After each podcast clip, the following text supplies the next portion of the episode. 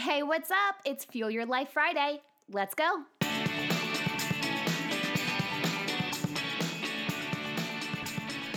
For those who aren't hip with astrology, we have been in Virgo season since August 23rd. What this means is that the sun is now in the sign of Virgo. Virgo is an earth sign and is ruled by Mercury, the planet of communication. Virgos are quick, methodical, and oftentimes mm, a bit judgmental. Virgos are particular. They like order and they tend to prefer organization.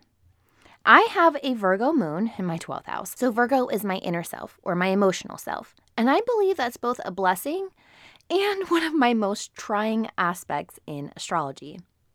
But since this weekend is the new moon in Virgo, which is all about new beginnings, I thought I'd share some ways that you can tap into the Virgo energy. Remember that we all have Virgo, along with every other astrological sign within our birth charts, so we embody Virgo in one way or another. But here are three ways that you can embody the Virgo energy this month. The first is to clean and declutter. If you really want to embrace the Virgoian energy, make a list of what you need to clean and declutter and then do it. Virgos love a list.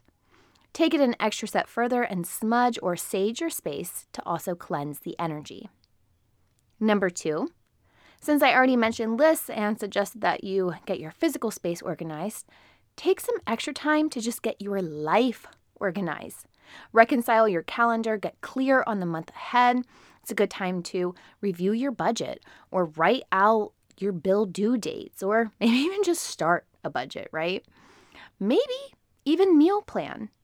I took time to update my Apple Calendar with my kids' school schedules, breaks, and d- various events that were given in advance, and I did it for the entire school year so that it's a one and done type of thing.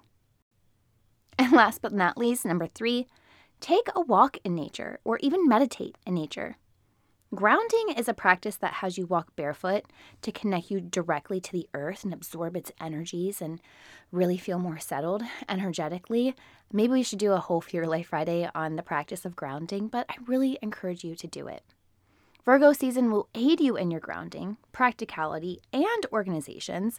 Your actions will be fully supported by the energy, but you have to remember to do just that take action.